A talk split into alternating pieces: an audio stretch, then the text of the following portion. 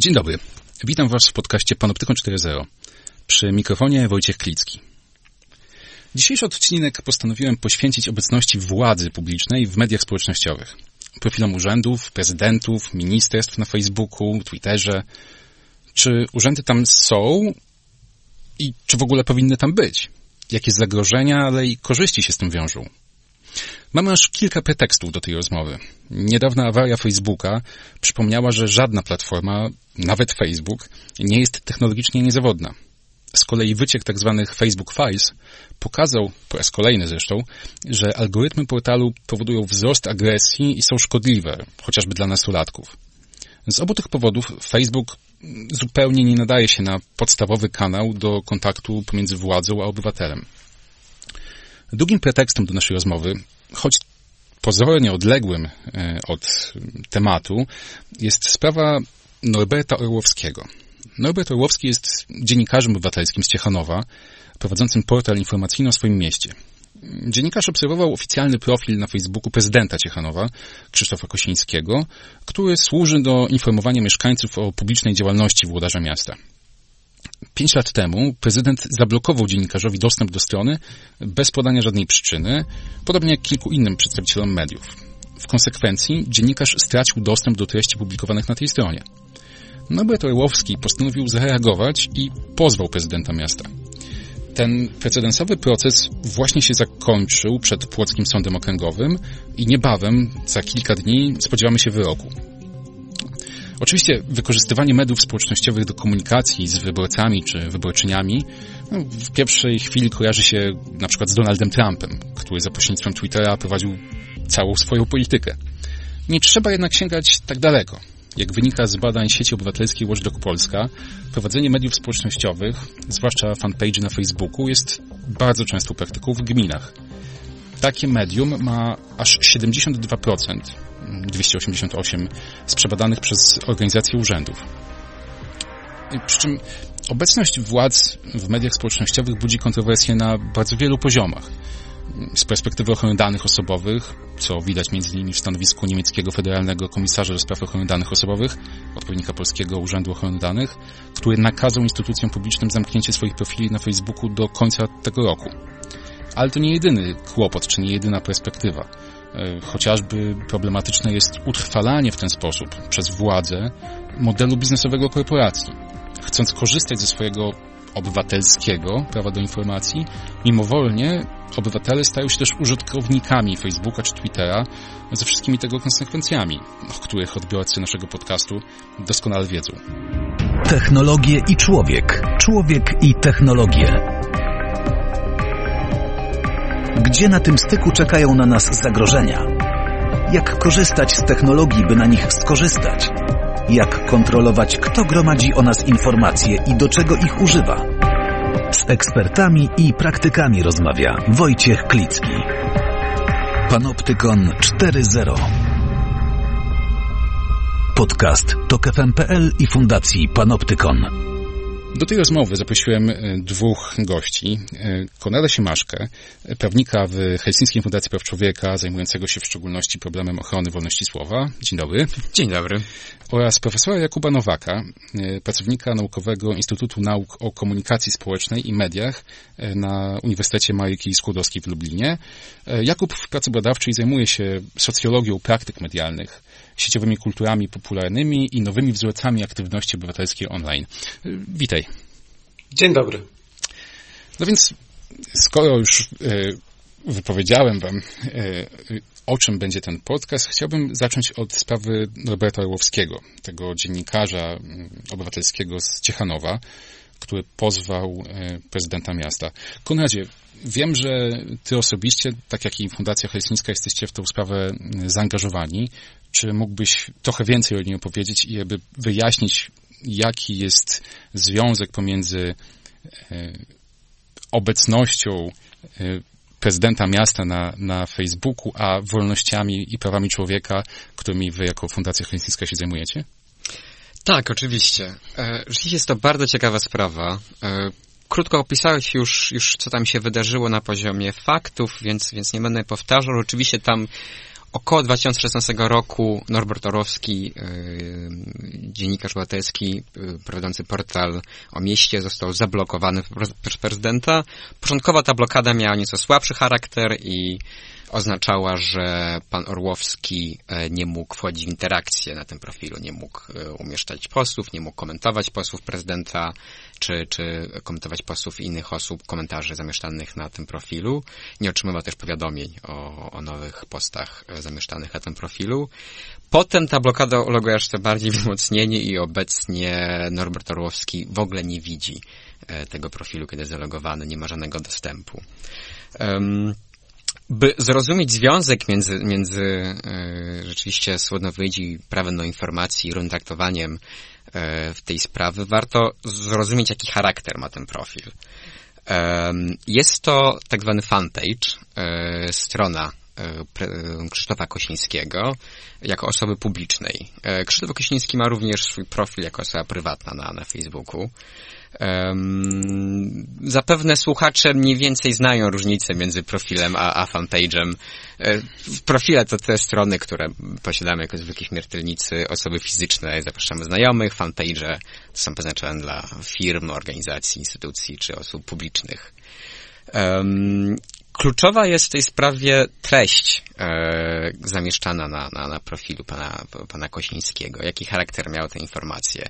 Były to oczywiście informacje dotyczące e, praktycznie wyłącznie jego działalności jako wodarza miasta. Przedstawiały e, jego spotkania oficjalne, e, informowały o planowanych inwestycjach miejskich bądź zrealizowanych inwestycjach miejskich.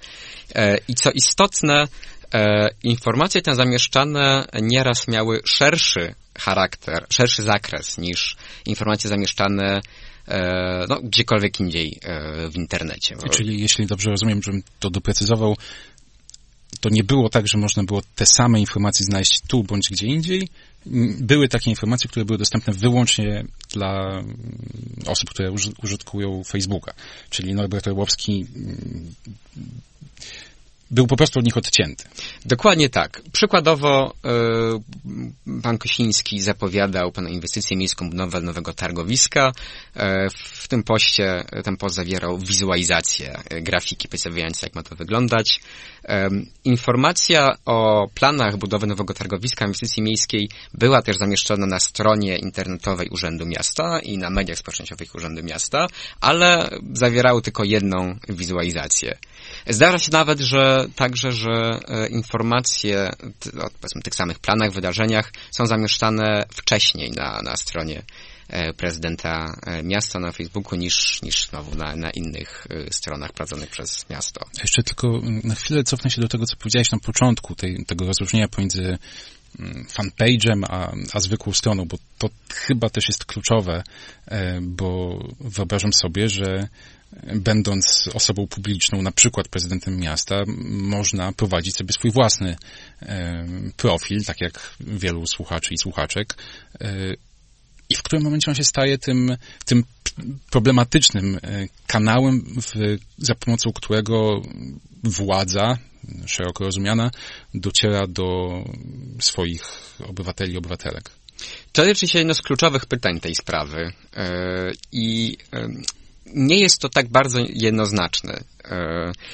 E, zdecydowanie nie uważamy, że również osoby fizyczne czy prywatne prowadzące swoje profile nie, nie mogą blokować e, innych osób. Ta sprawa dotyczy e, stron w mediach społecznościowych prowadzonych przez przedstawicieli władzy publicznej, instytucje publiczne, organy władzy. Są sytuacje, kiedy to rozróżnienie jest bardzo jednoznaczne. To znaczy jest na przykład strona urzędu gminy, która jest prowadzona przez urzędników miasta w godzinach pracy i nie ma żadnej wątpliwości, że E, jest to, jest to strona organu e, władzy publicznej. W tym przypadku jest to nieco bardziej złożone i dlatego też sprawa jest taka ciekawa mm, i pokazuje problemy czasem z rozróżnieniem. E, pan Kosiński on twierdzi, że to nie jest jego oficjalna strona jako prezydenta, że jest to strona, która przedstawia jako osobę publiczną, nie prywatną, ale służy promowaniu jego osoby E, i, i nie zawiera informacji, nie jest y, oficjalną stroną jako prezydenta miasta.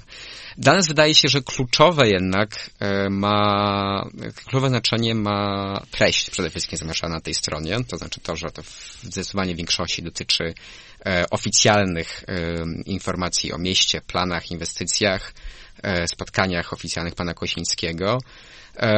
I też takie pewne szereg drobniejszych sygnałów, to znaczy forma, w jakiej używa pan prezydent. Znaczy, mówiąc o inwestycjach miejskich, mówi, zapewniliśmy budowę e, no, nowego budynku. Zwraca się, czasem publikuje też pewne wystąpienia do mieszkańców, na przykład na początku pandemii nagrał przemówienie, w którym informował mieszkańców o nowych zasadach funkcjonowania Urzędu Miasta w związku z pandemią, występując w swoim gabinecie na tle E, flag i, i bodajże godła, więc mając wszelkie atrybuty e, władzy. władzy.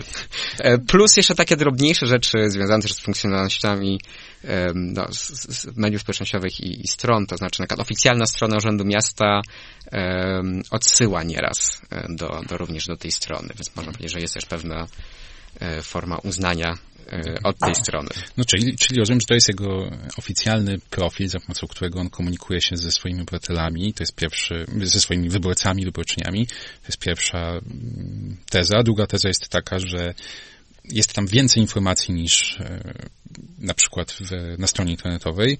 No i rozumiem, że problem tkwi w tym ograniczeniu.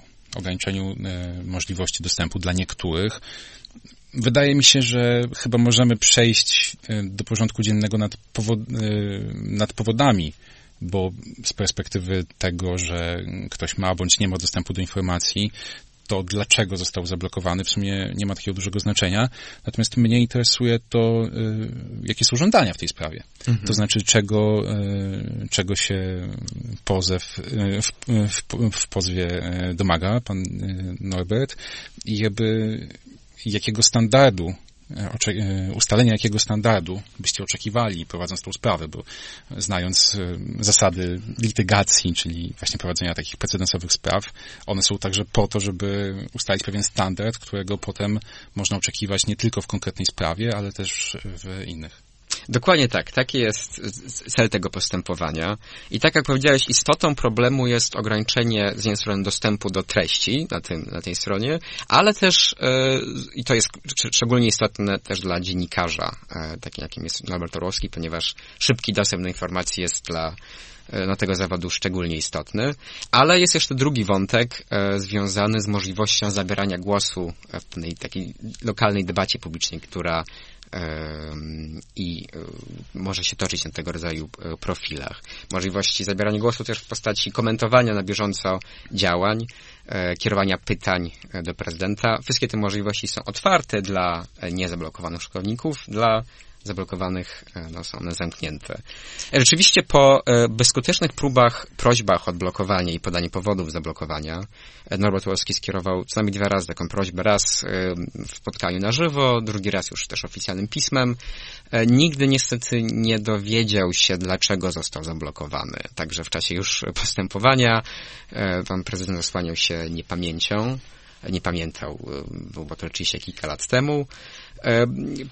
Nie wydaje się, by było to związane z jakimś konkretnym postem, raczej, czy konkretnym komentarzem, być może raczej z krytyczną e, postawą, e, obserwowaniem działań prezydenta.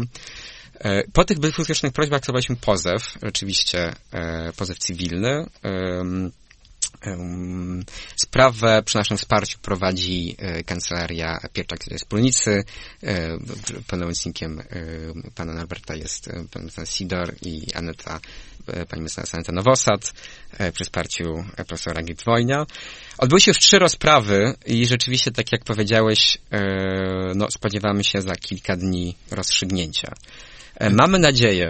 No właśnie, na co tak, macie nadzieję? Tak. Czego oczekujecie? Czego żądacie? Tak żądamy, y, roszczenia w pozwie są no, powiedzmy dość ograniczone. Żądamy odblokowania i opublikowania przeprosin y, na, na fanpage'u, tak by y, również ta informacja, powiedzmy, rozeszła się do innych. Bo nie Czyli jest to... tym standardem, którego oczekujecie jest to, żeby władza nie blokowała nikogo na swoich kanałach, w mediach społecznościowych? Nie do końca. Mogę sobie wyobrazić sytuacje, w których pewne zablokowanie może być uzasadnione.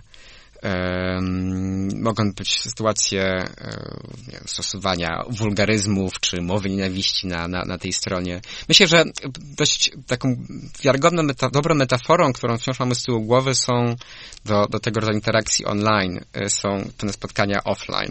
Choć to oczywiście tego rodzaju e, metafory bywają ryzykowne, bo, bo są to jednak inne, inne, inne światy, jeżeli wciąż możemy mówić o, o oddzielonych światach, to um, czujemy dość intuicyjnie, że jeżeli e, przedstawiciel władzy organizuje konferencję prasową, e, do czego, do czego nie jest zobowiązany, tak? Nie, nie ma takiego obowiązku, nie jest to w sposób też również uregulowany prawnie i trudno oczekiwać, by na przykład dziennikarze mieli jakieś szczególne prawo do um, organizacji konferencji prasowych. Ale jeżeli już przedstawiciel władzy zdecyduje się zorganizować jakąś konferencję prasową, to um, uważamy, że um, niedopuszczalnym byłoby na przykład e, wyrzucenie dziennikarza z sali po tym, jak zadał niewłaściwe pytanie, bądź e, nie wpuszczenie w ogóle jakiegoś dziennikarza czy dziennikarki, e, bo wiemy, że jakiś, spodziewamy się, że zada jakieś niewłaściwe pytanie. Znaczy, rozumiem, że tutaj mówisz o modelu idealnym, z którym ten świat offline, trzymając się na chwilę tego twojego rozróżnienia, e, też niestety nie ma wielokrotnie dużo wspólnego. Niestety, to prawda, były takie przypadki. Ale to już jakby zostawmy, to, to nie, nie, nie brnijmy w to, czyli rozumiem, że ograniczanie, e, a nawet uniemożliwianie dostępu w porządku może być, natomiast e, bardzo wyjątkowych, uzasadnionych, uzasadnionych sytuacjach. I to jest jakby to żądanie, którego, czy ten standard, który, do którego ta sprawa ma, ma doprowadzić. I wydaje mi się, że to jest, że to jest ważne, żebyśmy właśnie od tego zaczęli, bo ta sprawa faktycznie za kilka dni być może będzie rozstrzygnięta, chociaż mm, apelacja, Sąd Najwyższy, jeszcze, to jeszcze może potrwać. Natomiast e, rzeczywiście dobrze, że e, tego typu spory toczymy także tutaj w Polsce, bo Facebook, media społecznościowe są tak jak mówiłem na wstępie, faktycznym, faktyczną platformą komunikacji, komunikacji obywa- e, władzy z obywatelami. Przy czym Konrad mówił o zasadach, jakimi powinni się kierować włodarze prowadząc swoje profile. Natomiast jakby nie sposób jeszcze cofnąć się troszeczkę o jeden krok wstecz to znaczy e, powiedzieć o tym, że są przecież stanowiska i tutaj e, muszę przywołać e, autora jednego, ojca tego, tego stanowiska, czyli Piotra Waglowskiego, Wagle, który w ogóle kwestionował nie tyle mm, to, na jakich zasadach te profile są prowadzone, tylko w ogóle możliwość zakładania przez e, taką czy inną władzę, posługuję się tym sformułowaniem, mając na myśli samorząd, ministerstwo, rząd, e, kwestionował możliwość ze względu na brak podstawy prawnej artykuł 7 Konstytucji, zasada legalizmu, to jest jeden, jedna jakby, mm, jeden front krytyki. No drugi front to jest taki jakby ściśle związany z ochroną danych osobowych. No bo zakładając tam profil, e, władza doprowadza do tego, że dane osobowe obywateli, użytkowników portalu są chociażby przekazywane do Stanów Zjednoczonych. I na tej, e, na tej e, niwie oparło się, oparły się niemieckie organy ochrony danych osobowych, które właśnie kwestionują możliwość prowadzenia profili na, na Facebooku chociażby przez e, instytucje publiczne. Natomiast to są wszystko jakby takie, powiedziałbym, teoretyczne stanowiska, ponieważ praktyka mm, pokazuje coś innego. 300, same gminy mają 300, 300 profili na, na, na, na Facebooku. I w sumie i teraz chciałem spytać y, Jakuba, czy ci prezydenci, czy ta władza tak szeroko rozumiana, ona, czy ona w ogóle ma wybór i może zrezygnować z obecności na Facebooku? Czy jakby dzisiaj, w 2021 roku, komunikacja z obywatelami wymaga y, obecności właśnie na Facebooku czy Twitterze, bo to też ten, o tym drugim portalu też powinniśmy mówić, e, czy może powinni e, włodarze stanąć na takim radykalnym i stanowczym stanowisku, że do komunikacji z obywatelami służy biuletyn informacji publicznej, ewentualnie profil, e, ewentualnie portal miejski, portal ministerialny i koniec. Co o tym sądzisz? To bardzo skomplikowana sprawa i ta, to skomplikowanie tej kwestii wynika również z tego, że my cały czas nie mamy jednoznacznej definicji tego, czym są te media społecznościowe. Jako pewna infrastruktura, ale jednocześnie jako charakteryzujące się pewnymi regułami przestrzeni komunikacji wykorzystywanej przez bardzo różne podmioty do bardzo różnych działań zupełnie prywatnych, fanowskich, e, rodzinnych, ale również tych, które, które będziemy traktować właśnie jako pewną komunikację między tą, tą szeroko rozumianą władzą a obywatelem. I wydaje się, że dzisiaj w 2021 roku będzie bardzo trudno, prawda, znaleźć jakieś podmioty władzy państwowej, tej centralnej, samorządowej, które będą decydować na krok, który z dzisiejszego punktu widzenia byłby radykalnym czyli zupełnego zrezygnowania z komunikowania się poprzez media społecznościowe. E, tym bardziej, że ta komunikacja, ona, e, zobaczcie, my wiemy to, że ona nie jest e, w żaden sposób alternatywą dla biuletynu ona jest komplementarna, prawda? To myślę, znaczy, to są... myślę, że to powinno tak być. Przepraszam, że ci wszedłem w słowo, że to, Oczywiście. Jest, że to jest bardzo ważne, żeby w ogóle myśląc o dopuszczalności, yy, pamiętać o tym, że to nie może absolutnie być yy, bezalternatywne. Tak, I tak. to, co Konrad mówił o tym, że te zdjęcia y, y, targowiska, tak? Że na portalu, na profilu miasta było jedno zdjęcie, a na Facebooku było kilka, to to jest już samo w sobie złe. Ale przepraszam, tylko chciałem to doprecyzować.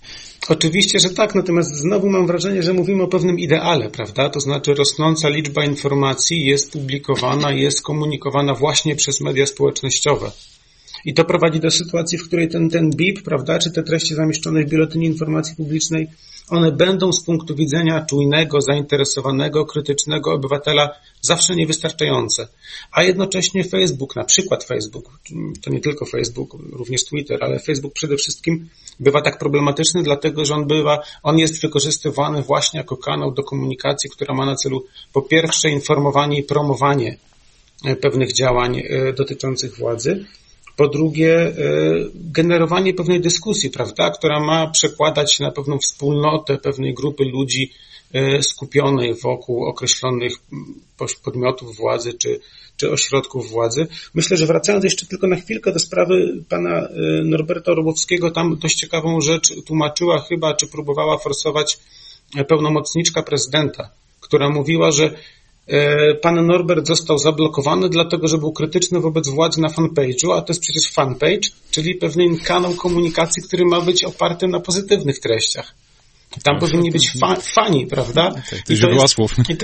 tak, my się możemy z tego tutaj śmiać, e, natomiast e, to, to też przekłada się, czy, czy w ogóle szermowanie tym argumentem jest dość znaczące, dlatego że pokazuje, że my nie bardzo wiemy, prawda, w jaki sposób powinniśmy konceptualizować sobie Facebooka jako tą przestrzeń, E, albo technologię komunikacji, e, tej komunikacji formalnej, oficjalnej. Bo z jednej strony mamy władzę, prezydentów miast, e, burmistrzów i tak dalej, którzy mówią, my nas nie stać na to dzisiaj, żeby nie być w mediach społecznościowych, bo rzeczywiście te koszty generowane przez korzystanie z Facebooka są względnie, są względnie niskie, prawda? To znaczy korzystanie z Facebooka jako infrastruktury nie generuje kosztów w budżecie gminy, poza tymi pieniędzmi przekazywanymi osobom odpowiedzialnym za promocję co też ciekawie komplikuje sytuację, prawda? Ponieważ w jakiś sposób formalizuje te treści, które, które nawet jeśli w takiej bardzo zabawowej formie są publikowane na, na fanpage'ach, to, to one są generowane przez pracę wykonywaną z publicznych pieniędzy. O czym też nie, nie, nie zawsze się e, mówi w tym kontekście. E, natomiast jest jeszcze druga strona e, tej sytuacji, prawda? To jest pytanie obywatela. Zaczęliście tę rozmowę od tego, że Niektórzy użytkownicy Facebooka są, mogą zostać zablokowani i nie mają dostępu do informacji publicznych publikowanych tylko na fanpage'u na przykład jakiegoś urzędu gminy czy prezydenta miasta. E, natomiast, e, i też o tym wspominałeś e, w tym wstępie do naszej rozmowy, jeszcze inna sytuacja ma miejsce, kiedy mamy obywatela czy obywatelkę, którzy chcieliby się dowiedzieć, o treściach, które są generowane tylko na Facebooku, a jednocześnie wiedzą o tym, że założenie konta na tym portalu, na tej platformie nie jest politycznie czy rynkowo neutralne. To jest ten wielki problem, który rzeczywiście Piotr Waglowski podnosił ponad dekadę temu, prawda? To jest ten problem polegający na tym, że ja logując się na Facebooka wchodzę w pewną ekonomiczną relację z całą grupą podmiotów rynkowych, które będą oddziaływać potem na przykład na moje potencjalne wybory konsumenckie i czy rzeczywiście władza publiczna, władza państwowa powinna publikować pewne treści poprzez technologie, które wymuszają na odbiorcy tych treści wchodzenie właśnie w te rynkowe relacje, e, które generuje użytkowanie Facebooka, czy Twittera, czy pozostałych platform społecznościowych. Tak, rzeczywiście tutaj ten wątek już tak mówiąc wprost, zmuszania e, obywatela do pójścia na ten no, zgniły kompromis i, i założenie tego, tego profilu, albo nawet nie, niekoniecznie założenie swojego profilu, ale po prostu e, zwiększenie aktywności już istniejącego profilu, bo to też nie jest tak, że mówimy tutaj wyłącznie o tych radykalnych takich osobach, które tak bardzo dbają o swoją prywatność, że nie zakładają konta, ale też takich, które mają konto na, w mediach społecznościowych, y, ale są jego, na przykład nie używają go na co dzień, a każdy ruch, jeżeli chcieliby tam zajrzeć, no to, y, to każdy ruch będzie przez, y, przez Facebooka wykorzystany w celach e, czysto rynkowych. Więc to jest jakby jedna, jedna przestrzeń, ta związana z udostępnianiem informacji. Natomiast jestem jeszcze bardzo ciekaw, co Kuba sądzisz o tej, o tej przestrzeni, o tym, o tym argumencie związanym z tworzeniem tam pola do dyskusji.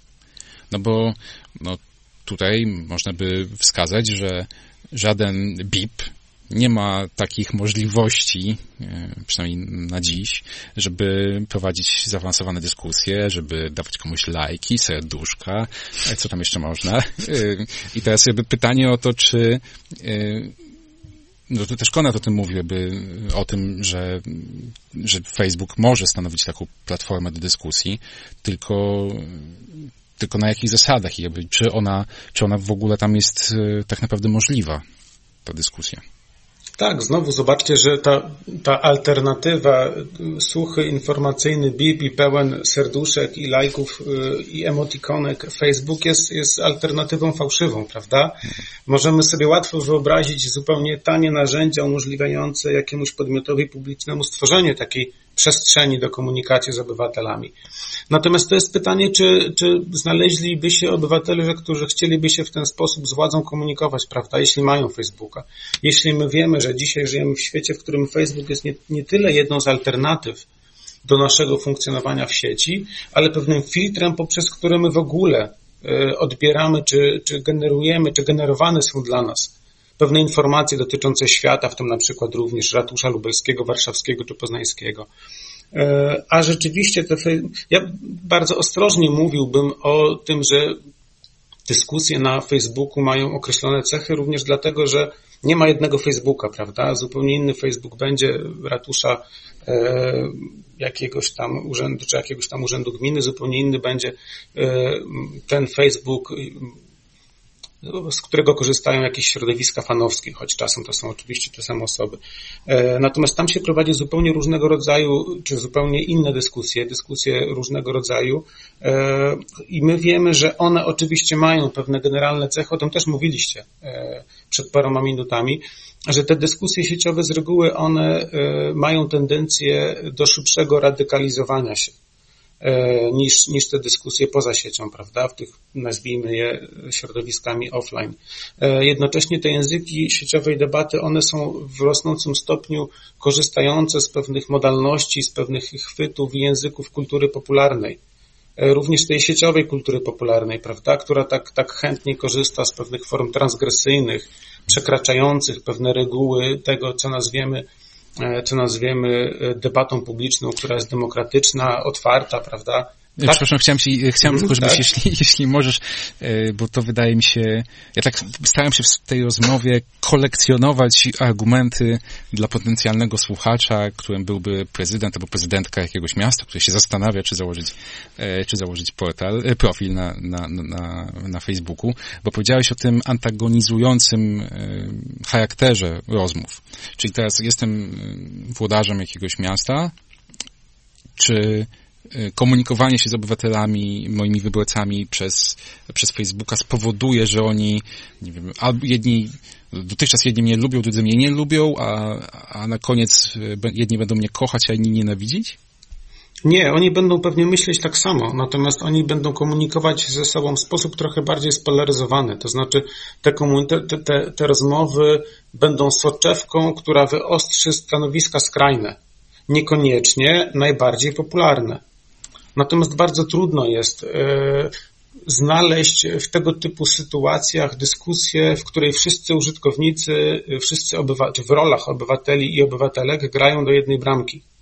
To jest, to jest ten problem, prawda, o którym mówimy. My wiemy, że taki aktywny, czujny obywatel jest obywatelem krytycznym e, i on będzie obywatelem krytycznym wobec władzy, prawda? To znaczy my wszyscy gramy w tę jedną wspólną demokratyczną, republikańską grę, natomiast e, jednocześnie jako e, występujący w rolach obywateli czy obywatelek będziemy bardzo krytycznie patrzeć władzy na ręce e, i z reguły te postawy, prawda, czy, czy te stanowiska, one będą gdzieś przenikać do tego, w jaki sposób ludzie, użytkownicy, użytkowniczki Facebooka komunikują się z przedstawicielami władzy właśnie w mediach, właśnie w mediach społecznościowych. E, tym bardziej, że z Facebookiem jest jeszcze jeden problem, kiedy myślimy o debacie w jego ramach. My nie znamy tak do końca reguł e, tej debaty, to znaczy my do końca nie wiemy, oczywiście, prawda, prezydent miasta taki czy, czy, czy inny może ustalić, że pewne treści publikowane na fanpage'u jego, jego urzędu e, w pewnym momencie przekraczają granicę tego, co może zostać powiedziane i taka osoba jest usuwana czy blokowana. A no tak, jest ta granica wolności słowa, o której mówił tak. Konrad. Tak, tak jest, no nie? tylko że z Facebookiem jest ten ciekawy problem, jak z pozostałymi mediami społecznościowymi, że te strukturalne ramy tego, co możemy zrobić jako fani, jako rodzice, jako mm, koledzy, koleżanki z pracy, ale i obywatele, są wyznaczane przez pewne reguły moderacyjne, na które my nie mamy wpływu. To są te wszystkie sytuacje, o których też wiemy, prawda, o których mogliśmy posłuchać w waszych podcastach, gdzie, gdzie Facebook na przykład usuwa zdjęcie nagrodzone Pulitzerem Nika Uta, dziewczynki poparzonej na palmę, prawda, podczas wojny w Wietnamie, mówiąc, że to jest przekroczenie granic polegające na publikowaniu dziecięcej pornografii. Mimo, że to fotografia, która, która dzisiaj wpisuje się w pewien kanon, prawda, historycznej fotografii, pokazujący jakieś okropności wojny XX wieku.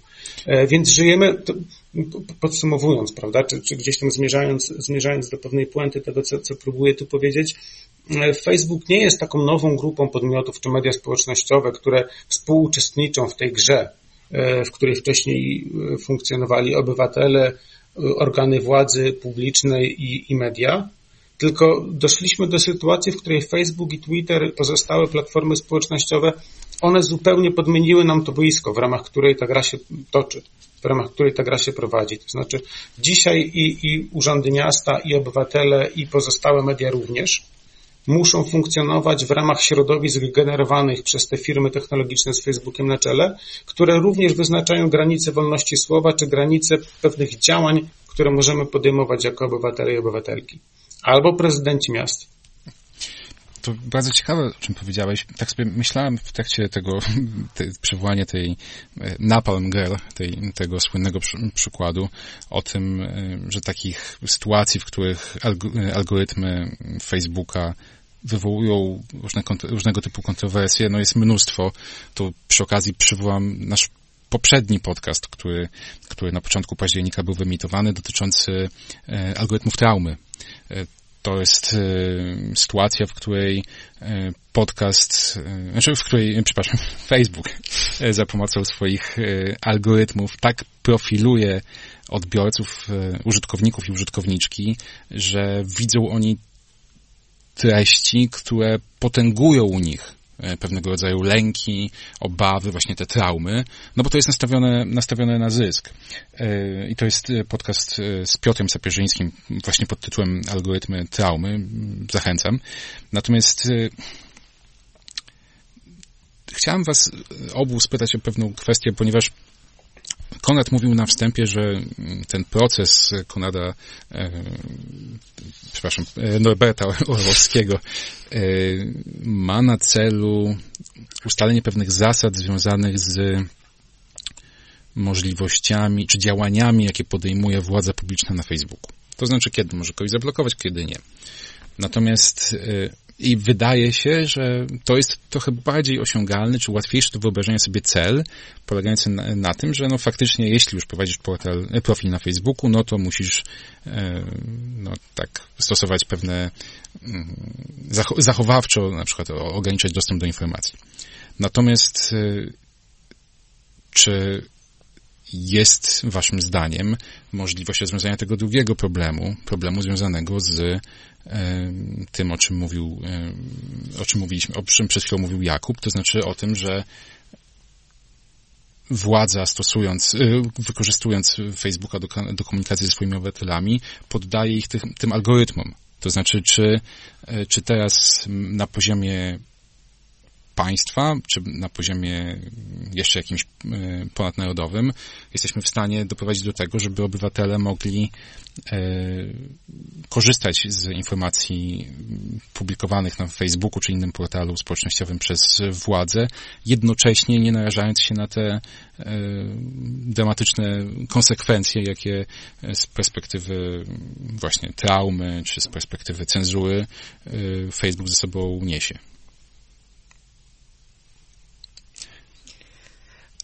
Myślę, że e, to są co najmniej jakby takie dwie, dwie istotne drogi. Znaczy pierwsza to jest to, co poniekąd częściowo tu padło, czyli e, bardzo chciałbym, tego poniekąd nie możemy e, do tego się odnieść w tym postępowaniu, by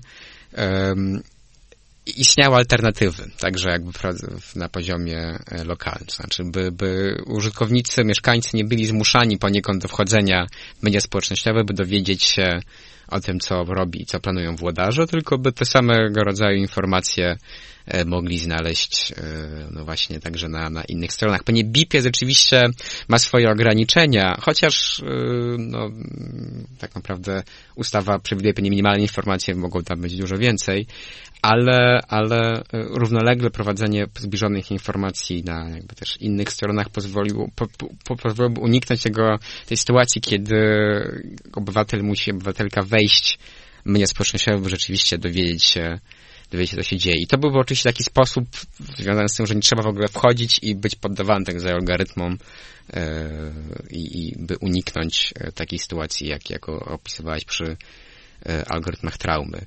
A druga sprawa to oczywiście wielka dyskusja, w jaki sposób e, zreformować media społecznościowe, która się toczy kilku lat, która nabrała nowego rozpędu od kilku lat w związku również z regulacjami unijnymi, które obecnie są procedowane.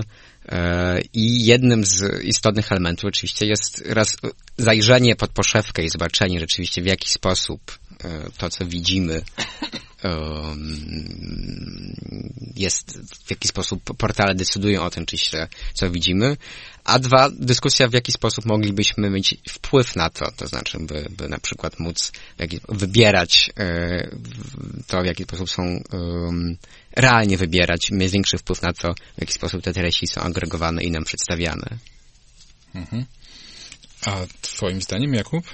Tak, to kontynuując tę myśl, rzeczywiście my widzimy, to są takie zapasy toczące się już drugą dekadę pomiędzy z jednej strony dostarczycielami platform z Google, Microsoftem czy, czy Facebookiem na czele, a z drugiej strony Unią Europejską. I rzeczywiście doszło do pewnej zmiany w ostatnich czterech czy pięciu latach, dlatego że Amerykanie chyba mają kaca po ostatnich wyborach prezydenckich i rzeczywiście próbują w jakiś sposób zdefiniować Facebooka na nowo, albo za pierwszym razem podjąć mm. próbę jego definicji, tak by wiedzieć, z czym oni właściwie mają do czynienia, prawda? Jaki, jaki twór wyhodowali gdzieś tam sobie, próbując rozkręcić tę gospodarkę e, pod koniec, e, amerykańską gospodarkę pod koniec poprzedniego, poprzedniego stulecia, która doprowadziła, prawda, do tego względnie nieskrępowanego rozrostu firm, które dzisiaj rzeczywiście rządzą medialnym światem w skali niemal całego globu i oddziałują tak mocno również na to, jak działamy my, prawda, pojedyncze osoby w rolach, w rolach obywateli, obywateli czy obywatelek.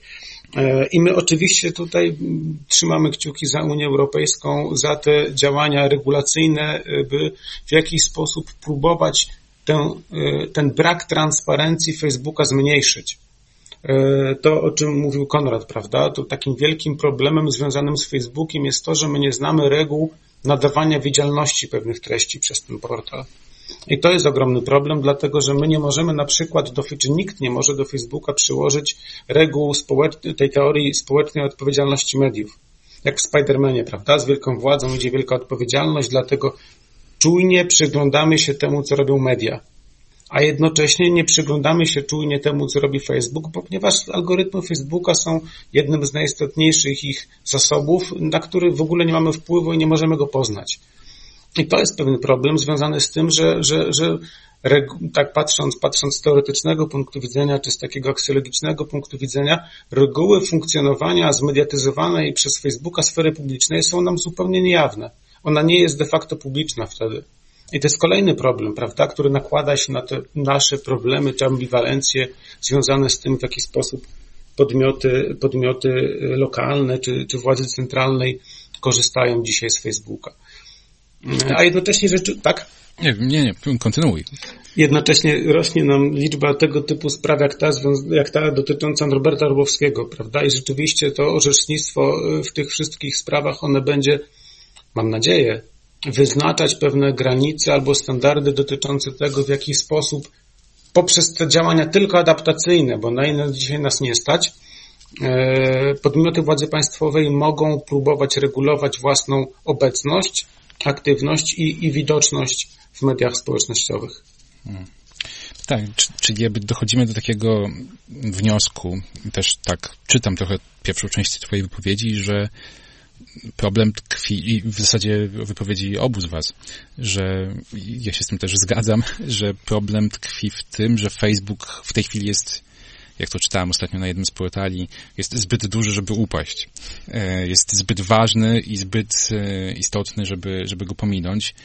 I niektórzy twierdzą, i ja też mm, należę do tego grona, że w pewnym sensie stanął stał się czymś, co moglibyśmy nazwać infrastrukturą krytyczną, e, czyli czymś, bez czego trudno się, trudno się obyć i być może tak na to patrząc i mając w pamięci, w pamięci te wszystkie problemy, które, o których rozmawialiśmy przez ostatnie kilkanaście minut, problem nie tkwi w tym, czy ta, czy inna władza, e, w sensie, czy ten prezydent, czy inny ma profil na, w mediach społecznościowych, tylko w samych mediach społecznościowych i konieczności ich zreformowania, otwarcia, e, no i pewnego rodzaju, przejęcia pewnego rodzaju kontroli obywa- przez obywateli nad, może nie tyle nad samym Facebookiem, tylko nad tym, w jaki sposób mogą z niego korzystać.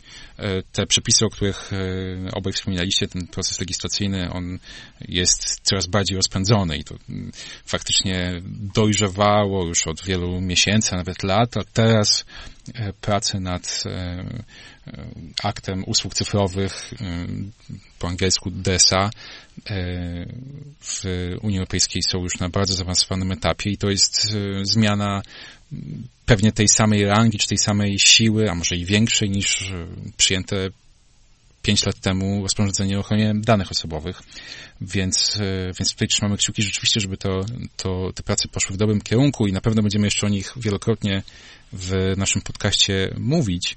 Natomiast trochę się zbliżając do końca, chciałem Ciebie, Konrad, jeszcze spytać, no bo wyszliśmy od sprawy Norberta Orłowskiego, to może jeszcze do niej wróćmy na końcu. E, wyrok za kilka dni.